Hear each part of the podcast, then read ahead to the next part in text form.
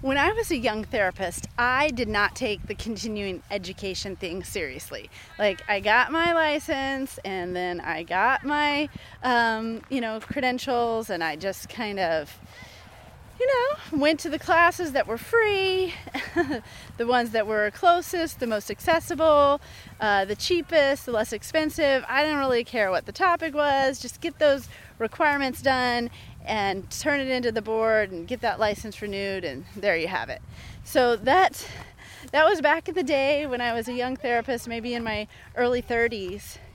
And you know, it wasn't until I really started getting hungry for growth that my practice really started blossoming. My name is Monica Mouer. I am a licensed therapist and supervisor. I'm also the director of the Center for Transformation Institute. At the CFT Institute, we exist to partner with therapists to help therapists grow personally so that they can also grow professionally. So, we do that by implementing some strategies that I talk about in future episodes. But today, what we're going to talk about is being a hungry therapist. What does it mean to be hungry? It's not obviously about eating food. You know, everybody's hungry for food, of course, we're human. But I'm talking about being hungry for growth, hungry for knowledge. There's so many things that can get in the way of us being hungry for the growth and knowledge that is going to help us be successful in our profession. And I think the first thing that really gets in the way is that we don't always actually really like ourselves. If you don't like yourself, you can't be hungry. If you don't like yourself, then you're living in shame. And that is the opposite of creativity and risk taking. You cannot be creative and take risk if you're living in shame. It's actually a neurological, a neurobiological fact that shame shuts down your creativity, your engagement with life. And being hungry is about being creative. It's about engaging, it's about getting excited. And so there's so many things that get in the way for us as therapists in terms of us liking ourselves.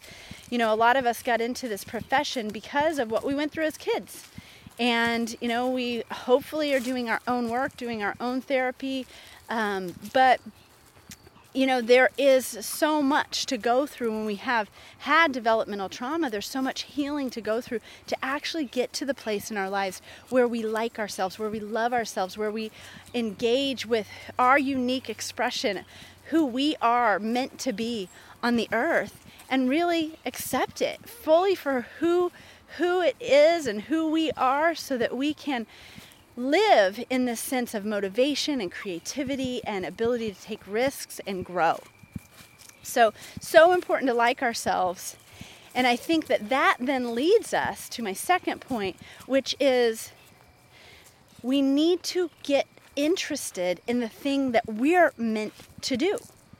So a hungry therapist gets attached to the things that they really find satisfying. So we know as therapists, we can go to many continuing education classes, we can go to credentialing programs, we can become credentialed in EMDR, trauma therapy, CBT, DBT, um, addiction work. And when somebody's credentialed, it's like, yeah, that person's got the stamp of approval. They are an expert on this subject.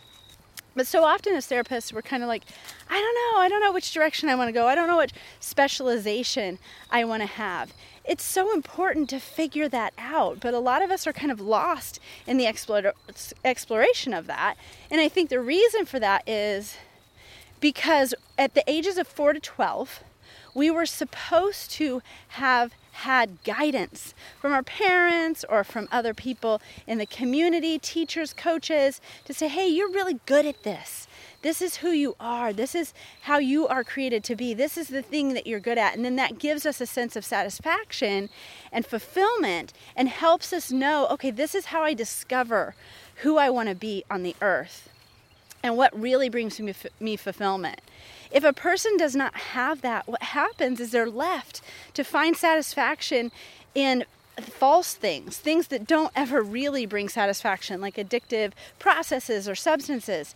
And it's really distracting from the true identity, the true mission that that person has been created on this earth to do and be and to experience and to offer to the others around them. So, so important for us to really fill in that gap if we have not and discover what is it? What does it mean to be me? When I first started, I didn't know. I was like, eh, just go to these classes, kind of learn a plethora, a you know, large general idea of what I want to do, um, or how you know to get this education um, requirement out of the way. And it wasn't until years in when I ro- really saw some of the therapists around me and figuring that out and finding their niche, and I said, I want to do that too.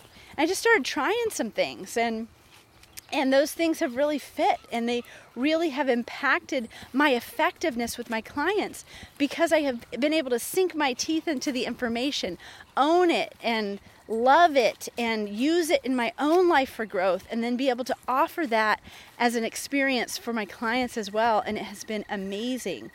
And so the last thing I think that we really need to do as therapists is to consider the way that we spend our time. Now, of course, we need to rest, and that is such an important thing the self care and taking a day a week to really relax and rejuvenate, do the things that you love to do. And then we work, you know, the, the, the other five, six days a week, we work, we get our things done. But a lot of times, we fill our time with fruitless things, things that are not productive, things that I would say are almost squandering our time, stealing our time, time stealers, things that don't have any value in the big picture of life, don't have value for helping us, don't have value for helping others. Sometimes those things are harmful and sometimes they're just pointless. They're ridiculous. They're not helpful. And so that is a challenge to therapists everywhere. Let's think about the, the way that we're spending our time. Let's think about the things that we're doing with our time and how, if we are intentional, if we think about what, you know, what we're doing with our life, how we're spending each day, how we're spending each moment, and really be intentional, it can be so healthy and so grow uh, such a growth opportunity for for us and for our our clients. If we don't grow they don't grow. And so the stakes are high. The stakes are high in terms of how we spend our time. And please hear what i said before. It's not about not resting not replenishing. We need to do that. But i think hungry therapists really deduce what are the things that I'm doing with my time? How effective and helpful are they for me? And how will they impact the people around me? And they go for uh, eliminating the, the pointless, the things that are not helpful or they have no, um, no, no, no status in terms of providing foundation and growth for our lives. So, that is a little bit about hungry therapists. We'll be talking more about some ways to dig in in future episodes. I look forward to talking again soon.